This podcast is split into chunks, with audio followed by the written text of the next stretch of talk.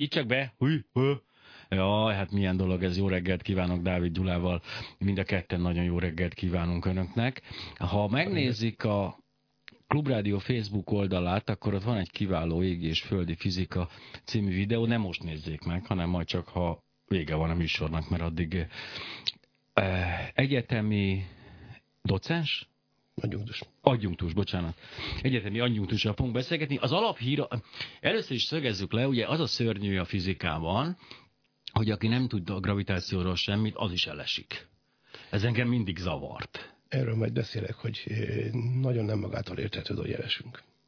Ó, oh, nagyon jó, imádom. Na mindegy, az alapír az volt, hogy már fogalmazzák a tudósok a gravitációs hullámokról szóló közleményt, ami egy csodálatos dolog, de szerintem, hogyha nem beszélünk előtte egy kicsit a gravitációról, akkor teljesen felesleges a gravitációs hullámokról beszélni. Teljes tudatlanságot tapasztalok a környezetemben ezzel kapcsolatban. Odáig még oké, okay, hogy le, fogom a, felmegyek a fel, Pizai Ferdetoronyba, ledobom a vasgolyót, leesik. Nagy valószínűséggel azért lássuk, leesik. Eddig még oké, okay, de hogy a Ugye, mint ahogy a hőnél is vannak ilyen problémák az emberek fejében, hogy az hogy van, hogy a nap ugye nagyon meleg, itt a kim vagyok a kertben, és nagyon melegen van, és hogy lehet, hogy a két pont között az űrben meg mégis ilyen iszonyú hideg. Tehát az, ez a, az a sugárzással terjedés, ugye ez már gondot okoz nekem. Most a gravitációval kapcsolatban valami ugyanilyen ilyen problémám van nekem, hogy ugye van a nap, aminek van egy meglehetősen erős gravitációs ereje, van a Föld, aminek ugye megtapasztaljuk mindannyian, szerencsére nem annyira erős, de azért van egy erős gravitáció. A kettő között pedig ugye sokkal logikusabb a súlytalanság, hiszen ott azt mondjuk, hogy ez a két erő hat, és ez egy bizonyos távolsága van, kioltja egymást. Jaj, ennek a súlytalansághoz semmi köze. Na végre, gyerünk, tegyél másodikba pótvizsgáztam fizikából, de nagyon jó eredménnyel kettessel végül is. Na, szóval annak idején, még Newton előtt, úgy gondolták, hogy a bolygók mozgását valami közeg közvetíti, Descartes kitalálta, hogy valahogy örvénylik az éter, és az magával ragadja a bolygókat. Teljesen logikus, a közönséges mechanikai képből következik, egyik test megfogja a másikat, sodorja, löki. Persze.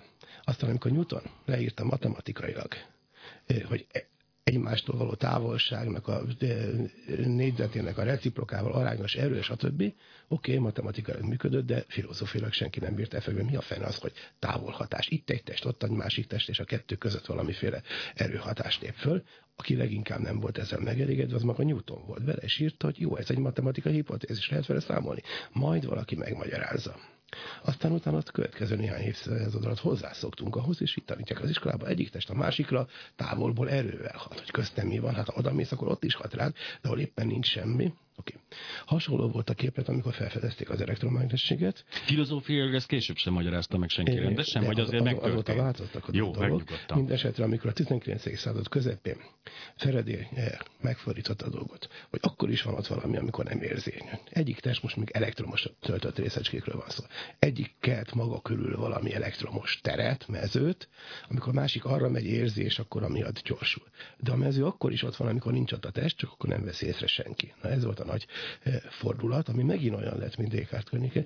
A, a tér nem üres, hanem ott van benne valami ízé, valami mező anyag, ugyanígy gravitációs mezőt is mondtak. Na most ez matematikailag egy kicsit más, és amikor Einstein 1915-ben most ünnepeltük novemberben, száz éves volt az általános relativitás elmélet, modernizálta a gravitáció elméletet, átalakította a relativitás elmélet követelmények megfelelően, akkor valamilyen értelemben visszahozta ezt a képet, hogy nem távol hatás van egyik test a másikra, és közte semmi, hanem közte ott van ez a bizonyos görbült téridő, amit ugye nagyon misztikusan ö, ö, emlegetünk, és azóta is minden okult ember ebből él, hogy jó, hát görbítem, és akkor... Igen, igen, igen. Görben óra élen sokkal egyszerűbb. Mondok egy egyszerű hasonlatot. Képzeld el, hogy itt erről az épületről készítünk egy térképet. Jó, 30x30 méteres, lerajzolod egy papírra, oké. Hogyha ezt megcsinálod Magyarország összes házával, mindegyikről kapsz egy A4-esen egy térképlapot. De ezeket összeilleszted, nem illik össze Magyarország térképével, hanem közben likak vannak rések. Miért? Mert a föld gömbölyű. Helyileg kicsiben mindenhol lehet sík térképet készíteni, de nincs egy nagy sík, amire pontosan ezek a kis síkocskák Ugye ez állat, állatában világtérkép ábrázolásoknál is problémát Igen, jelent. de ez már egészen kicsiben. Amikor én legutóbb túlélőversenyt szerveztem, és 5x5 kilométeres területről próbáltam a Google-ból térképet összefényképezgetni, már ekkor a területen észre lehet venni. Tehát, hogy pontosan akarsz dolgozni, akkor ott már rések vannak, mert a Föld gömbölyű. Na most ugyanezt kell mondani. Veszel egy kicsiny tartományt, mondjuk egy űrhajó belsejét. űrhajó szabadon kószál az űrben, nincs benne semmiféle erőhatás, tehát szabadon esik, olyan, mint az a bizonyos Galilei-féle, ugye nem ejtette le, de nagyon jól, jól hangzik, lejtünk egy üres dobozt, és akkor abban végzünk kis fizikai kísérleteket, az űrhajó tulajdonképpen ugyanez, egy ravasz módon megakadályozzuk, hogy ne patyanjon a földre, hanem tartósan fönnmaradjon, és abban lehet kísérleteket. Pont olyan, mint hogyha nem lenne gravitáció. Most egy másik űrhajóban is. De az ember azt tanulta, hogyha két ilyen inercia rendszer, amelyben érvényesek ezek a szabad törvények, mozog egymáshoz képest, azok állandó egyenes vonalú mozgásban vannak egymáshoz képest. Most tegyük fel, hogy két űrhajó kering a Föld körül, Mind a kettő belső mérésekkel, jaj, hát nagyon üres és csodálatos egyszerű fizikánk van, de a másikat látom, hogy az valahogy kunkorodik görbepályán megy. Ó, hát elrontotta, te nem vagy inerci rendszer, de igen, én nálam minden kísérlet azt mutatja, te nem vagy. A helyi inerci rendszerek nem üleszkednek össze egy nagy, az egész világot lefedővé, mint ahogy a, a, a kis térképekből sem lesz egy nagy sík térkép. Ezt jelenti azt, hogy a téridő görbült. És ezt észleljük úgy, hogy a testek, amik elindultak mondjuk párhuzamosan közeledni fognak egymáshoz, mert a görbe pályá, görbe térben az az egyenes, az a legegyenesebb vonal, közelednek egymáshoz. Na most ezt én úgy interpretálom, mint hogyha valami erő hatna köztük, és ez húzná őket össze. Jó, ezt hívjuk mi gravitációnak. Most ennek a matematikai részletezése nagyon bonyolult, de az alapelv ilyen egyszerű. Einsteinnek miután az alapgondolatokat 1908-ban kiokoskodta, külön meg kellett tanulni a megfelelő matekot, kereste, és lett egy eh, ismerős matematikus, természetesen az illető Budapesten született, megtanulták együtt a matekot, kifejlesztették a, a megfelelő alkalmazást, és így lett meg az általános relativitás Mert Annak aztán mindenféle furcsa következményei voltak, de nagyon iciri-piciri kis következmények. Eh, az a közhely, hogy a relativitás elméletet még gyakorlatilag mindig csak tudom én, tíz ember érti a, a bolygón, az már azért Nem, hát rengetegen vizsgáznak, nekem évente 20-30 emberen vizsgázik belőle, és nagyon és csak És ők értik? Értik. Igen. Tényleg? Tehát, meg, mert én is tudnék vizsgázni egy csomó dologból, nem, amit nem, nem értek. Olyan, ez, én csak azokat mondom, akik érték, a többi az jó, hát az valamit. Közbevetetted még itt az elején. Tényleg lesz reklám? Ja, lesz reklám, akkor most nem azt vettem közbe, hogy Dávid Gyulával beszélgetünk a gravitációról, egyre jobb lesz, tehát én imádom ezeket a dolgokat, remélem önök is imádják, és ami még jobb, az a reklámblog, ami így hirtelen az egészet ilyen valami furcsa idézőjelbe helyezi, úgyhogy... E... Az ötös mai beszélgető társa, Parakovács Imre. Jön a tigris, jön a tigris, nála erősebb nincs is. De, és Dávid Gyula be fogja önöknek bizonyítani, hogy a gravitáció még a tigrisnél is erősebb. Nem, a gravitáció rettenetesen gyenge. Képzeljük el, hogy leteszünk egymástól mondjuk egy méterre egy protont, meg egy másik proton. Ezek elektromosan taszítják egymást, gravitációsan vonzák egymást. Mind a két erő egy per a távolság négyzetével arányos, tehát a kettőnek a, az aránya állandó az elektromos erő 10 a 40 szer erősebb, az azt jelenti, hogy az nagyon sok, az egyest, és utána 40 nullát tessék elképzelni, kisefél egy papírra, ennyiszer erősebb az elektromosság. Hát mégis még érezzük a gravitációt. Ennek az a e, szerencsés helyzet az oka, hogy a pozitív meg negatív töltések szören helyezkednek az anyagba, és együttesen kiejtik egymást. Amikor e, csúszkálok a széken, és egy kicsit megráz, hát az a benne levő töltéseknek egy parányi hányada. Az áram is csak egy kis részét jelenti a benne levő elektronnak. Viszont a gravitációban nincsenek pozitív meg negatív töltések, nem árnyékolják le egymást, és hogyha elég sok atomot egymás mellé teszünk, mint például a saját testünkbe, akkor sok lóddisznót gravitál alapon végül egy nagy eredő erő lesz. Ezért esünk hanyat, ezért esünk el, pedig a gravitáció rettenetesen gyenge erő. Ezért nagyon nehéz kimutatni. Az elektromágneses sugárzást viszonylag egyszerűen néhány molekulával, ami a szemünkben van érezni tudjuk, míg a gravitáció és hullámok mozgás érzékeléséhez óriási berendezések kell. De ezek szerint, bocsánat, közbevetésileg akkor egy nagyon egyszerű módszerre, hogyha a testünk elektromos töltéseit megváltoztatjuk egy pozitív vagy negatív irányba, már kikapcsolhatjuk a gravitációt. Nem kapcsolhatjuk, ennek a kettőnek nincs közvetlen köze egymáshoz, csak az arányokról beszélt. De úgy értem, de... hogy de, hát a, van egy semleges töltése a, a mondjuk a bolygónak, Igen? és ha mi nekünk van egy negatív töltésünk, akkor az ugye... Az... De a gravitációban nincs negatív töltés. Nem, de, de, de elektromosan van egy negatív Elek töltésünk, és a két, a semleges elektromos töltés és a negatív elektromos elektromos töltés hat egymásra. Az egy, nem, hát mondjuk nem, jó, jó tegyük, hogy föl van. Azért a naiv kérdésekkel meg lehet zavarni. Jó, nem, tegyük föl, nem? föl van töltve a, a, a föld pozitívra, te pedig föltöltöd magad szintén pozitívra, akkor taszítani fog, és lebegni fogsz. Ez nem antigravitáció, nem a gravitáció kikapcsolása, mire a helikopter is repül, fölemelkedik, de nem nevezzük antigravitációnak. Valami erővel le lehet győzni a gravitációt egy másik hatással. Uh-huh. De mindenki antigravitációt akar, hogy kikapcsolni a gravitációt, ahogy a magyar milliárdosok szeretnék. Hát ez nem működik. A gravitáció az univerzális, ezt már Newtonot tudjuk, és Einstein elméletének ez az alapköve, és sokszor. De lokálisan bizonyos más erőkkel ezt tudjuk semlegesíteni. Azért van rakéta, azért tudunk Igen. fölugrani, mert Igen. bizonyos erőkkel le tudjuk győzni. De kikapcsolni nem lehet. Az antigravitáció az azt jelenteni, hogy magán a gravitációs elméleten belül kitalálunk valami a ravasz konfigurációt, ami ellentétes irányú erőt hat. Hát ilyen nincs sajnos, pedig milyen jó lenne. Ugye 2015-ben Martin McFly már azon repülgetett, de hát mi nem repülünk a, a kis lebegődeszkán. Ez van, nem megy. Tehát, hogy a gravitációs erő, az, annak nincs negatív, vagy ez egy, hogy is mondjam, tehát egy párhuzamos világban is így van? Tehát ez egészen biztos most, hogy el, elkalandozunk az elméleti fizika területére lehetséges, ott egy negatív... Elméletileg mindent ki lehet találni, de ha egy uh-huh. olyan világra előtt, most csak egyszerűen képzeld, hogyha a testek taszítanak egymást, akkor nem lennének bolygók, nem lennének, minden anyagdarab széttaszítaná egymást, uh-huh egymástól különálló kis részecskék lebegnének minél messzebb szét a világűrbe, hát abban nem lenne struktúra és nem lenne klubrádió. Egészen biztos, úgyhogy ha belegondolnak, hölgyeim és uraim, most legalább biztosan tudhatják, hogy a klubrádiót és a gravitációnak köszönhetik. Így van, mint az emberiség létét, egyáltalán a csillagokat, bolygónkat, mind annak köszönhetjük, hogy gravitáció összehúzza. Ennek ellenére a legelején közbevetettél egy olyat, hogy a hasraesés akkor is működik, mondtam én, hogyha az ember nem ismeri a gravitációt, de te mondtad, Igen. hogy álljunk meg itt Na, hát Ezt mondtam, hogy a gravitáció rettentően gyenge. Tehát külön ki kell magyarázni, hogy ilyen marha nagy, sokatomból álló objektumok vannak, mint, mint mi, meg a Föld, és ezek között már ilyen lényegesen nagy gravitációs erők hatnak.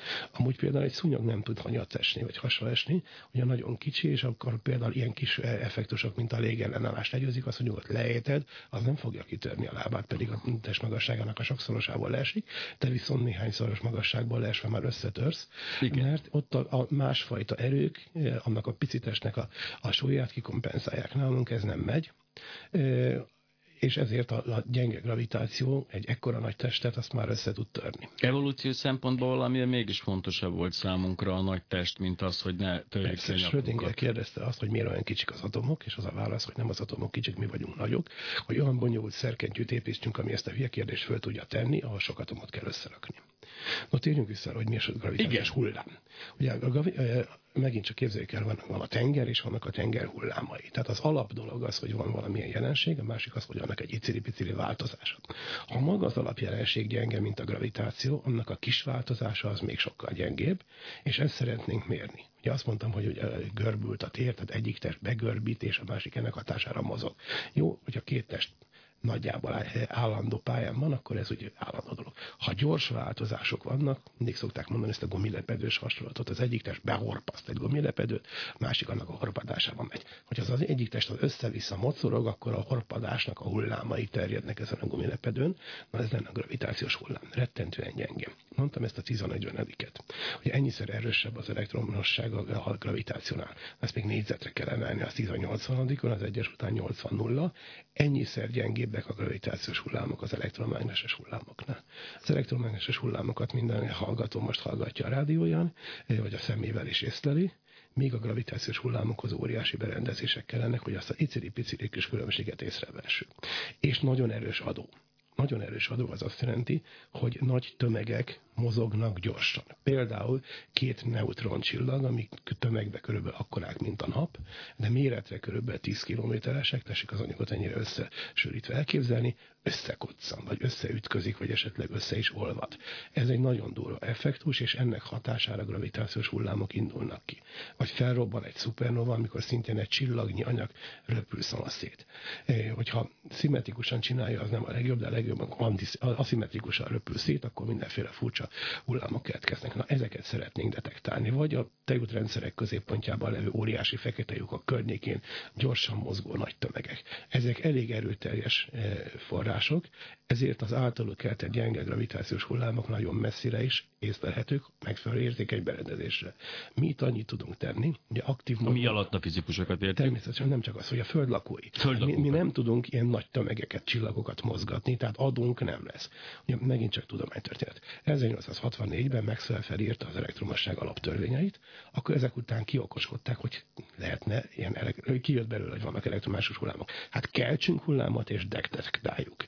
És akkor mit, hogy kell kelteni, töltéseket mozgatnak, áramot mozgatnak, áram már volt, rájöttek, hogy hogy kell ügyesen e, e, áramot e, úgy mozgatni, hogy abból elektromágneses hullámok legyenek. És építettek egy vevőt. Ezek körülbelül úgy néztek ki az adó is, meg a vevő, mint most a parabolantenek a ház tetején. Egy laborban föl volt állítva egymástól 30 méterre, egyik volt az adó, másik volt a vevő, és áramkörben egy kattanás. Na, így kezdődött a rádiózás.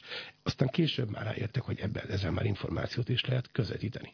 Tehát itt a laborban meg tudtuk csinálni az aktív és passzív berendezést is egy ilyen hullám. De miközben, bocsánat, hogy megint közben Igen? szólok, de hogy miközben ezt meg tudjuk gravitációs hullámokkal is csinálni, csak a, a méretekkel van baj. Ezt nem hisz, ugye... Aktívan nem tudjuk. De miért? Hisz az, hát, mert az ahhoz csak... csillagokat kéne mozgatni. De ne, ott, na, ott viszonylag nagyok ezek a hullámok, és jobban észlelhetőek, de ezek, ha ott léteznek, akkor a nagyon kis tárgyaknál is léteznek, csak iszonyatosan Hisz, kicsik. Hát az még több évszázadra van. Tehát kelteni tudjuk ezeket, csak Persze, még venni. Az, azzal, hogy így integetsz a kezedbe, azzal kell, ez csak az olyan marha gyenge, hogy Isten ja, ja, ja. tudja hány évszázad kell még ahhoz elméletileg van. van. Elméletileg minden van, csak nem tudjuk észlelni, szóval nagyon sok olyan dolog van. Uh-huh. Amit ugye kiszámoltak, hogy mi, mi az, ami itt reálisan észlelhető. És ez a hát neutroncsillagok koccanása. Neutroncsillagok koccanása. Na most ahhoz a berendezésnek, a vevőnek is nagyon nagynak kell lenni. Itt a Földön építettek most kb. 7 ilyen berendezés működik, egy-egy berendezés több kilométeres hatalmas nagy cső van lefektetve az arizonai sivatagban, vagy bocsánat, nem Arizonában, de valahol Amerikában kettő is van. A két egymásra merőleges cső, négy kilométer hosszú vákum van benne, lézersugár verődik oda-vissza.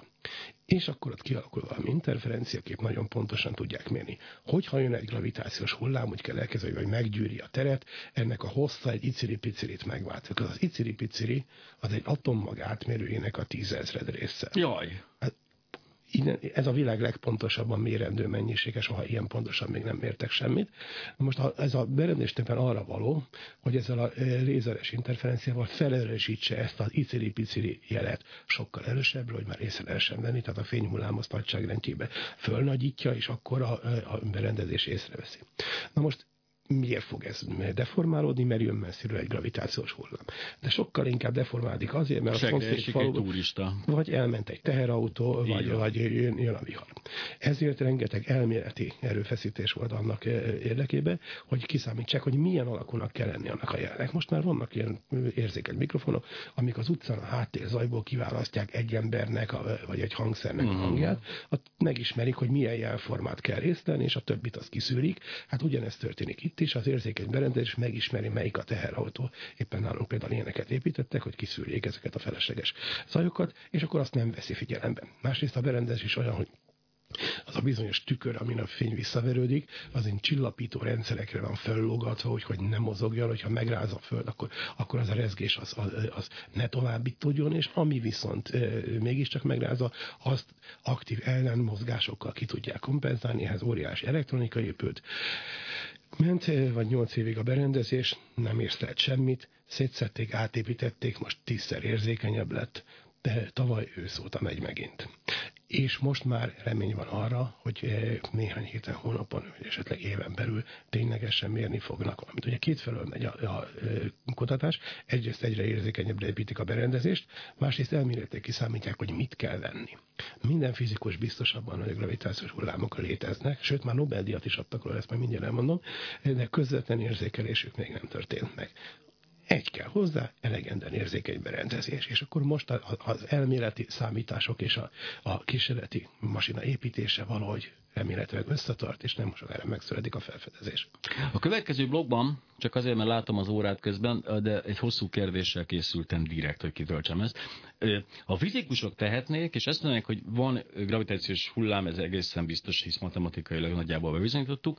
Ehhez egy akkora berendezést kell építenünk, mint a Hold, és a Föld mellé kell építeni, akkor ők szívesen megépítenék. Én tudom, ismerem a fizikusokat. Hol van az a határ, amikor azt mondjuk, hogy most két alap négy kilométeres csőbe beleülünk iszonyatos összegeket, borzalmas dolgokat, hogy egy, egy több mint valószínűleg létező dolgot detektáljunk, és utána azt mondjuk, hogy ah, klassz, meg van lebont. Tehát, hogy a, és azt mondja, most az utcaemberét próbálom behozni, az utcaember persze lehet egy fizikus is, úgyhogy gyűlölöm ezt a kifejezést, de azt mondja, hogy hát az embereket biztos, hogy pont ez a dolog, amit ilyen, ilyen nagyon meg kéne most, most tudnunk, hisz ez, hogy mikor válik a befektetett pénz, idő, energia és munka, mert azt mondja, hogy megérte. Vagy a fizikusok szempontjából bármilyen befektetett munka és idő és pénz azt mondja, hogy ha megérte, hogyha sikerül ezt a gravitációs hullámot felfedeznünk, aminek persze gyakorlati jelentősége eléggé minimális, de hogy ennek ellenére ez egy csodás dolog lenne. Erre én is hosszabban tudok válaszolni. Van azért, is, azért is gondoltam, hogy most ezt fölteszem ezt a hosszú kérdést, és, és mondom, én, én mindig szurkolok is a fizikusoknak, tehát ők aztán bármikor felrobbantanák a holdat, csak hogy megnézzék, hogy milyen következményekkel jár, bár mivel tudják matematikailag, hogy nagyon rossz következményekkel járna, ezért sose tennék meg valójában, de egy másik holdat szívesen építenének mellé. Dávid Gyulával beszélgetünk a fizikáról, meg a gravitációs hullámokról, meg úgy mindenről, és most, most próbálom bepótolni azt, amit gimnáziumban sajnos egy rossz pedagógus miatt elvesztegettem. Tegyék ezt önök is velünk, jönnek a hírek, aztán szól a messzív, ettek, és aztán én elrágok egy zeller szárat az udvarban, és akkor jövünk vissza, és most ezt, ezt a kérdést fogja megválaszolni nekünk Dávid Gyula. Dávid Gyula a vendégem, nyugodtan beszéltünk, imádják az ilyen élő kis nem túl steril uh-huh. részeket a hallgatók. Dávid Gyula olyan teret, erőteret gerjeszt maga körül, hogy állítólag zúg, amikor beszélünk, de ez engem nem zavar, mert én, én nem hallom azt, hogy zúg, csak a rádió hallgatókat zavarja, de nem, hogy most annyi pénz ömlött be most a rádióba, hogy most mindent kicserélünk, és akkor majd nagyon klassz lesz. Hát akkor ez a válasz arra, amit kérdeztél. A kérdés röviden, röviden úgy hangzott, eh, hogy eh, van-e értelme az alapkutatásnak. Nem, nem, bocsáss meg, arról van szó, hogy... Kicsit hogy... másképp mondtad, de... Nem, de csak most megpróbál sarkítani. Tehát miért nem mondják ezt a fizikusok, hogy hát várjunk már száz évet, hát azután már nem egy négy kilométeres csövet kell építenünk, csak egy négy méteres, hát ráérünk. És ki a fene fogja kifejleszteni azt a technikát, és minek alapján, aminek alapján ezt a majd le fogod rövidíteni négy kilométert négy méteres. A kereszténydemokrata néppárt. Hát akkor nincs hozzá. Természetesen, de, de vasárnap nem természetesen. Igen. Na minden esetre, a, ugye erről van egy alapsztori, amit minden fizikus elmond ilyenkor, akkor Feredétől megkérdezték, hogy mi a fenére jó az, hogy drótokat lenget mm-hmm. mágnesek környéken és akkor ezzel felfedezéseket tesz. Ugye a sztori két változatban maradt fel, egyik változatban azt arasztott, hogy mire jó egy csecsemő másik válasz viszont az volt, hogy nem tudom, de 20 év múlva önök ezt meg fogják adóztatni. És így van, 20 év múlva működtek a villanymotorok, és az illetők, akik kérdezősködtek, azok éppen a megfelelő adók bevezetésével foglalatoskodtak. Ha Feredé azt, azon többrengett volna, azt kapta volna az akkori uralkodó pártól feladatként, hogy fejleszten ki egy olyan technológiát, amivel majd hülyeségeket lehet beszélni, és azt százezerek hallgatják közvetve, és aztán ráadásul még vissza, vissza is írogathatnak interneten, akkor ezt a technikát nem tudta volna kifejleszteni, mert nem volt meg hozzá az elektromosságnak az alapelmélete. Pontosan az ő drótlengetéseivel, semmire se jónak látszó alapkutatásaival teremtette meg azokat az alapfogalmakat, amire megépült az elmélet, és utána ráépült a technológia, amivel most már azt odáig jutottunk, hogy mindenkinek a zsebében van egy hatalmas számítógép, és így tovább. Enélkül Mm, nem jutottunk volna idáig. Ha mi most alapkutatással, például gravitációs hullámok vizsgálatával foglalkozunk, nem tudjuk, hogy ebből száz év múlva milyen technológia lesz, de most nem foglalkoznánk fel, akkor semmilyen nem lenne. Viszont volt egy hiba abban, amit mondtál. Azt mondtad, hogy a fizikusok akkor a masinát akarnak építeni az űrbe, mint a hold. Nem, sokkal nagyobbat. Ó, na Ez itt a Földön négy kilométeres a, a cső, amit megépült, tehát ilyen nagyságrendben tudunk ekkorákat építeni. A, kell csinálni egy nagy csövet, pont egyenesre, és e, kiszívni belőle a levegőt, aztán lézersukarakat ide-oda. Az űrben ott van az űr. Nem kell cső, nem kell ezt szívni. Ezért olyan berendezést terveznek, ez a LISA nevű detektor, ami egy nagy háromszög, 5 millió kilométer. A hold az csak 400 ezer kilométerre van, ez sokkal nagyobb. Tehát ekkora háromszöget építenek föl, három űrszonda repül majd itt a nap körül, pontosan beállított pályán, és köztük fognak háromszögbe cikázni a lézersugarak, nagyon pontosan ismerik a pályájukat, ezért a pici kis változás, amit a gravitációs hullám okoz, ennek a három lézersugárnak a, a táv, két szonda közi távolságot megtett útjában olyan kis különbségeket okozna, hogy ezzel még pontosabban ki lehet. Hú, ez nagyon menő. Erről van valami anyag? Ezt minden gyorsan ezt, kiposztolom. Ez nagyon a Lisa címen kell keresni. Lisa? Ezt régóta tervezik, csak egyelőre nincs rá pénz. És Lisa és ez micsoda? Lisa? Ez a lézer interferométer, abból ja, az, az, az, az I, és az S az pedig a Space jelenti, hogy az űrben fogják ezt felépíteni. A LIGO, az is LIGO, ugye az a lézer interferométeres gravitációs obszervatórium, ez amiről beszéltem, és ez az, amiben magyar kutatócsoport is részt vesz. Ez mindenféle olyan berendezéseket építenek itt nálunk az egyetemen Freysolt vezetésével működik egy csoport, hogy azt a bizonyos zajt, amit ma emlegettem, azt ki kéne küszöbölni, tehát ennek a vizsgálatában uh-huh. vesznek részt, és együtt egy sok csoportból álló kutató társaság fogja felfedezni most a következő hónapokban a gravitációs hullámokat. A NASA oldalán meg is találtam ezt a dolgot, gyorsan megöszt, megosztom. Szóval ez a következő évtizedeknek a projektje valószínűleg az lesz, hogyha most a földi berendezésekkel sikerül felfedezni a gravitációs hullámokat, akkor, akkor látják, hogy van, és akkor megépítik néhány évtizeden belül az űrteleszkópot, amivel viszont már sokkal gyengébb hullámokat és sokkal több forrásnak a, az információt lehet kivetni, és egy-egy forrásról nem csak azt tudjuk, hogy van, hogy ad jelet, hanem azt a jelet meg is lehet fejteni.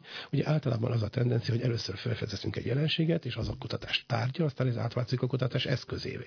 Most, amikor rájöttek, hogy jön a röntgensugárzás, rájöttek, hogy jön az űrből, most már nem azt nézzük, hogy jön-e, hanem hogy az milyen információt az egy távoli objektumról. Nem sokára az lesz, hogy a gravitációs hullámokkal majd például ennek a neutroncsillag ütközésnek, vagy a fekete lyukak fizikájának a részleteit fogjuk elemezni, mert már elég sok információt tudunk kiszedni egy, egy nagy berendezés segítségével ebből a gravitációs hullámból. Tehát úgy, ahogy ugye az első alkalommal, hogy a szemünkkel fogtuk ezeket a hullámokat, Igen. és néztük a holdat, és információkat szereztünk róla, majd ugye ez eléggé sok, sok áttéten át eljut egészen a gravitáció. Ez a lesz a vége gyakorlatilag a gravitációs hullámokból szerzett információ? Nem lesz vége, remélem. Sosem nagyon unalmas lenne, ha vége lenne. De mindesetre ugye a szemünkkel se tudsz, szemedbe se tudsz minden információt, ahhoz is kellett kiegészítő persek, távcsők. Hát, ja, onnan indul, például ugye a technológiából például kifele kellett fejleszteni mikrométer csavart, hogy a távcső ne legyjögjön, hanem nagyon pontosan tudjunk szöget mérni. Enélkül nem lehetett például a csillagok távolságát meghatározni. Jó, jó látod az égen, hogy ott van. De hogy pontosan hol van és változik a pozíciója, ahhoz nagyon pontos mérések kellettek.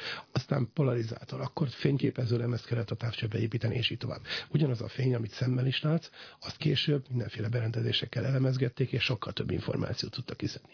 Vannak olyan információk, olyan, információk közvetítők, ezek például a gravitáció során, de akár a röntgensugár is, amit a saját érzékszerveiddel nem tudsz észrelni. Ehhez kellenek mindenféle protézisek. És miután már bebizonyítottuk a dolognak a létezését, egyre finomabban észleljük, akkor már áttérünk arra, hogy megnézzük, jó, jó, jön, de milyen információt hoz a távoli objektumról, az adóról. Ez lesz a következő lépés. Először be kell bizonyítani a létezését.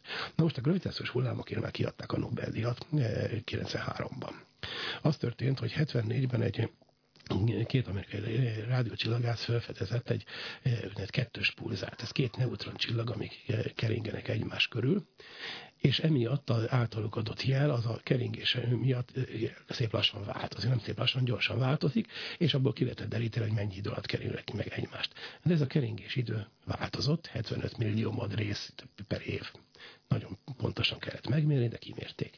És ez a ö, változás, ez pontosan összhangban volt azzal, amit az elmélet mond, hogy a keringés során két nagy objektum közel gyorsan mozog egymás körül, gravitációs hullámokat sugároz ki, és ezzel az energia egy részét elveszítik, egyre közelebb kerülnek egymáshoz, ezzel egyre gyorsabban ö, ö, keringenek. Ezt elméletileg kiszámolták, kísérték, kimérték a kettős stimmelt, ez közvetett bizonyíték a gravitációs hullámok létezésére, ezért már 93-ban kiadták a Nobel-díjat. Mindenki biztos benne tehát, hogy van. Nagyon nagy összeesküvés és véletlen lenne, hogyha ez stimmelne, miközben még sincsenek a gravitációra. Csak az hiányzik, hogy közvetlenül kimérjék.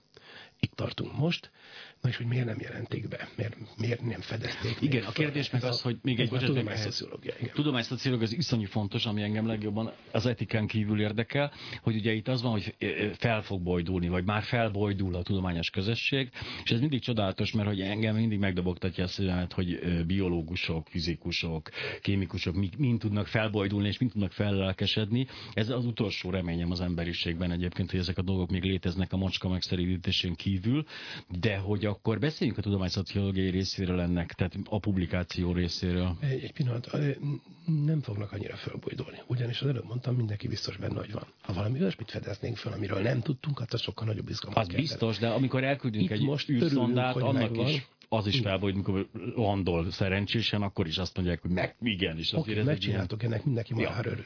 De hogyha látott egy olyan követ, amit még sose láttunk, annak még sokkal jobban örülünk, mert ott a rejtély, amit meg kell fejteni, és a következő 20 évben lehet foglalkozni, valami izgalmas, hát ez hajtja a tudományt, az kíváncsiság.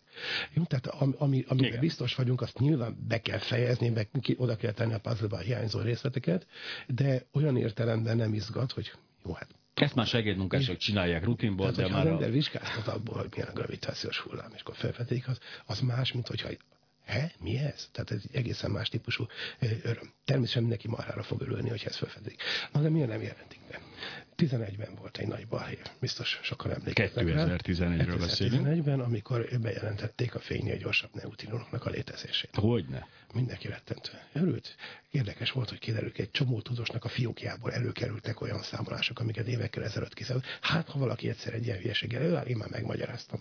Előálltak rengeteg magyarázat, aztán kiderült néhány hónap meg utána mérés után, kísérleti hiba volt, valamilyen berendezés, ellenőrzés során kiúztak, rosszul dugták vissza a drótot, tehát nem ellenőrizték eléggé. Égés volt, végül leváltották a kutatócsoport vezetését. Azóta mindenki rettenten óvatos. Amikor a Higgs részecskét felfedezték, az ember elolvassa a közleményt, nem az van benne, hogy felfedeztük a Higgs által 40 éve megjósolt részecskét, hanem felfedeztünk egy 125 geves ilyen unalmas kis közlemény. Mindenki tudja, hogy arról van szó, de nem merik kimondani. Aztán a második közleménynek az utolsó mondatában, hát ez többé-kevésbé megfelel annak, amit vártunk. És ott, ott már megemlítik a X-nek a nevét. Óvatosak. Most is óvatosak. Valószínűleg, mi, mi történt? Tíz évig mértek, eh, nem kaptak semmit. Átépítették a berendezés, sokkal érzékenyebb. Minden eh, elméleti számítás azt mutatja, hogy most már meg kell lenni a jelnek. Szeptember óta mentek a mérések, most a adatok feldolgozásával foglalkoznak. Hogyha ha nem is 100, de 99,99% bizonyossággal azt fogják mondani, hogy megvan, akkor bejelentik, és mindenki marhára örül, lehet Nobel-díjat menni meg egyebek. De addig, amíg még csak 99% addig nem jelentik be, mert hát ha pofára esnek. Ez a, ez a tudomány szociológiai része, és egy, egy ilyennek súlyos anyagi következmények van. Még egy blamás, egy csomó kormány például arra e, e, kényszeríteni, ne adjon támogatást a következő tudományos projektekre, ezért nem szabad megkockáztatni azt, hogy olyasmit jelentünk, amiben nem vagyunk teljesen biztosak. Ezért valószínűleg be fogják jelenteni, de megvárják, amíg annyira biztos, amennyire csak lehet. Igen, ez mindig furcsa számomra, két, dolgot, két dolog fordult meg a fejembe ezek az Egyik az, hogyha nincs egy, mindig a számomra ez elég őrület volt, hogy választott politikusok döntenek olyan pénzekről, hogy mi a tudományt hogy támogatják. Ez egy ijesztő dolog, tehát egy tudományos kormányzat nélkül szerintem ez olyan furcsa, hogy működik a dolog. Tehát egy állandó tudományos kormányzatot tudnék elképzelni a mindig választott politikai kormányzat mellett, és a két dolog még segíteni is egymást, biztos vagyok benne. De a másik sokkal fontosabb, hogy a tudományos publikációk egyrésztről ugye visszafogottabbak, és e, ugye ez a blamázsok kerülése miatt, másrészt viszont fel is higultak olyan tudományos ö, köz, közlönyök jelennek meg, olyan helyeken lehet publikálni tudományos felfedezéseket két, három vagy 400 dollárért, amelyek közben meg tök ijesztőek. Tehát ez, ahol egyik helyen szorul, hogy ne, ez nem a te szakterületed, tehát nyilván, hogy ebben nem tudsz biztos belemérni, de hogy van egy ilyen része is, hogy közben én is publikálhatnék valamit. Hát a, a tudománynak megvan az önvédelme, tehát akik benne vannak, azok tudják, hogy melyik folyamatot érdemes elolvasni, melyik szerzőt, vannak mindenféle pontozási rendszerek, mérőszámok, amik nézik, hogy a, kire, kik hivatkoztak, milyen megbízható helyeken hivatkoztak, és az ember csak azt olvassa el a naponta megjelenő 150 vagy 150 ezer szemétből. Igen, csak nem ő dönt a pénzről. Az egy másik kérdés, de azért a, a, a főáram még tartja magát, tehát jó mindenféle hülyeségekre lehet pénzt kapni, de a, a nagy tudományos központok azért értelmes kutatásokat finanszíroznak. Ennek a 74-es felfedezésnek, vagy közvetett bizonyításnak is voltak szerintem előzményei, ugye? Tehát ez se a semmiből jött 74-ben. Tehát valaki egy elméletet már felállított ezelőtt. Most mondtam Einstein 1915 Ja, hogy ott már ez gyakorlatilag onnantól kezdve Azóta azt mindenki elfogadta, és annak az egyik következménye. Ja, hogy ez abból 20-30-as években kiszámolták a gravitációs hullámoknak a tulajdonságát. Benne van, ugye magyarul a elméleti fizikusok alapbibliája, a Landau sorozat, abból tanulunk. Ennek az első kötetei a 30-as években jelentek meg oroszul, azóta fejlesztik, fejlesztik, de hát a gravitációs hullámok standard tankönyvényaként benne vannak. Ki tudjuk számítani, hogy mikor milyen erősek, és ha behelyettesíted a konkrét adatokat, akkor kiderül, hogy marha gyengék. Az a másik dolog, hogy most a technik, kísérleti technika elérkezett odáig, hogy most már mérhetővé válik. Elméletileg mindenki le tudja vezetni, ez egy ismert dolog. Másrészt a, ugye azokat a bizonyos pulzárokat, azokat nem olyan sokkal azelőtt 67-ben fedezték fel a pulzárokat, és néhány évvel később találták meg ezt a kettős pulzárt, amelynek a, a mozgásából már arra tudta következtetni, a mozgásról nem kisugározza a gravitációs hullámokat. Azóta több, több, több ilyet láttak, tehát e, itt két e, különböző irány kapcsolódott össze, tehát egy kísérleti észlelési, meg a régóta meglevő elmélet, azért is volt érdemes Nobel-díjat adni érte, mert a, a tudósok ezt jól megcsinálták, összekapcsolták az elvétet a kísérlettel. Kérdezi egy hallgató a matematikus nevét, aki segítette Einsteinnek. Marcel Grossman volt, ő nem magyar volt, német volt, de véletlenül éppen Budapesten született. Einsteinnek évfolyamtársa volt az egyetemen. Mázli. Az ember ilyenkor az évfolyamtársait keresi meg. És hát ugye megkérdezi, hogy van-e olyan matematika, amely az ilyen meg olyan fizikai gondolatok leírására alkalmas. Marcel Grossman azt mondta, igen, és én éppen ezzel foglalkozom. Na jó, hát ez azért mázli. Tehát ez majdnem bibó kollégiumos dolog. Érte valaki a mezőgazdasághoz olyan, akit legalább tíz éve ismerek, nem? És akkor én igen. Jó, szerencsére a kettő nem összemosható, de ennek ellenére rendkívül szórakoztató. gravitációs hullámokkal kapcsolatban a, azért most tegyük, tegyük ezt egy ilyen tehát általában azt vettem észre, hogy amikor az elektromosság ugye abba, arra szintre került, amire került, akkor azért azonnal beindult ennek egyfajta leképezése, egyfajta gazdasági felhasználása, valami. Már vannak tervek a gravitációs hullámokkal kapcsolatban esetleg, amelyek aztán használhatóvá teszik ezt? Tehát mondjuk első körben gondolom mindenki kap a zsebébe egy kis gravitációs hullámmétert, amelynek sem értelme nem lesz, de mindenki tudja mérni a gravitációs hullámokat, és ettől nagyon boldog lesz. Egy kilométer elfér a zsebedbe, Egyelőre... Az csak időkérdés. Idő, persze időkérdése, de hát mire jó? Amíg aktívan nem tudsz ilyeneket létrehozni, ugye a rádióban az volt a plán, ott a zsebedben a telefon, amely aktív elektromágneses hullámforrás. Vagy itt mellettünk itt a rádióadó. Amíg ilyeneket nem tudunk csinálni, akkor a, ennek az egésznek az aktív használatáról nem lehet szó. A másik fele, hogy az univerzumban már meglevő forrásokat észleljük. Ha majd néhány száz év múlva sokkal pontosabb ilyen detektoraink lesznek, amik ne Isten egy embernek a mozgását is tudják észlelni. Ja. Fantáziának semmi szemszab határt. Akkor, hogyha a betörő ólálkodik a házad mellett, akkor nem csak a hősugárzását, hanem a gravitációs sugárzását is észlelni fogod, és akkor abból rájössz, hogy, hogy milyen ember és mit tudom, hány kiló ez, ez nagyon távoli, Igen, de, például de az... még mindig csak az észlelés. Igen, de hogyha azt mondjuk, hogy az elektromos hullám, aktív elektromos hullámokat keltünk, és ezáltal rengeteg dolgot meg tudunk oldani, hogyha tényleg a fantáziának semmi sem szab határt, ugye itt az a kérdés, hogy tudunk-e nagyobb gravitációs hullámokat kelteni, mint ami, mert ugye az elektromosságban úgy működik, hogy van egy természetes elektromosság, egy természetes töltöttség, de hát épp miatt, hogy ezeket irányítani tudjuk, és használni tudjuk, és felerősíteni tudjuk. Ugye a következő kérdés az, hogy tudunk-e, persze mind most is folyamatosan gravitációs hullámokat keltünk, de tudunk-e jelentősebb gravitációs hullámokat irányítottan az idővel Hát ehhez elvét, tovább, elmélet továbbfejlesztésére, ugye számolásokra van szükség. Éppen a múlt héten robbant megint egy petárd, amit egy tudományos hír, valaki megtalálta, kitette a netre, és akkor ó, szabályozni fogjuk a gravitációt. Talán, találkoztál ezzel? Nem, szerencsére utána, nem. Utána olvastam az eredeti hírnek, hát kiderült, hogy nem hír. Ugyanis azt mindenki tudta, már szintén Einstein tudta, hogy mondjuk az elektromágneses mezőnek is van gravitációs hatása. Tehát ha például kibekapcsolok egy áramkört, akkor körülte felépülő mágneses tér, az módosítja a gravitációt. Marha gyenge effektus. Nem az történt, hogy valaki ezt megvalósította és megmérte, hanem mivel nehéz kiszámolni, az illető most ráeresztett nagy számítógépeket és kiszámolta. Ezek után elolvasta valami újságíró, kirakta a netre, hogy áramkör kibekapcsolásával szabályozzuk a gravitációt. Persze, mindenki tudta eddig is, és azt is tudta, hogy mérhetetlenül kicsi effektus. Nem történt semmi, de esetleg, hogyha majd valaki kitalálják 200 év hogy milyen ravasz bonyolult áramkörökbe, hogy kell mozgatni a részecskéket, úgy, hogy azok fókuszált gravitációs hullámokat hoznak, akkor esetleg lehetséges. Nem tudja senki, ugye a nem lineáris effektusok, a fókuszálás, a, a, a hullámok megerősítése, az egy olyan téma, amiben sok minden lehetséges, azt se gondolta senki, amikor a, a első nagy áramkörök megépültek a 1800-es évek vége felett, tehát hatalmas villanymotorok meg egyemek, amiket a bácsik ugye megnyarazták az ügyeket, megnézték, hogy melyik dologban van a fázis, így módon vizsgálgatták és építették. Senki sem gondolta, hogy a zsebedben lesz egy néhány milliárd tranzisztort tartalmazó berendezés, amelyben össze-vissza mozognak az elektronok úgy, ahogy azt mi beprogramozzuk. Hát előbb-utóbb lehet, hogy ebből is az lesz, de még nagyon nem látjuk ennek a perspektíváját, nem is ez a feladatunk most. Nyilván ez nem a fizikusok, hanem a marketingesek feladata. Nem, nem, ez a fizikusok ez a következő több száz évben.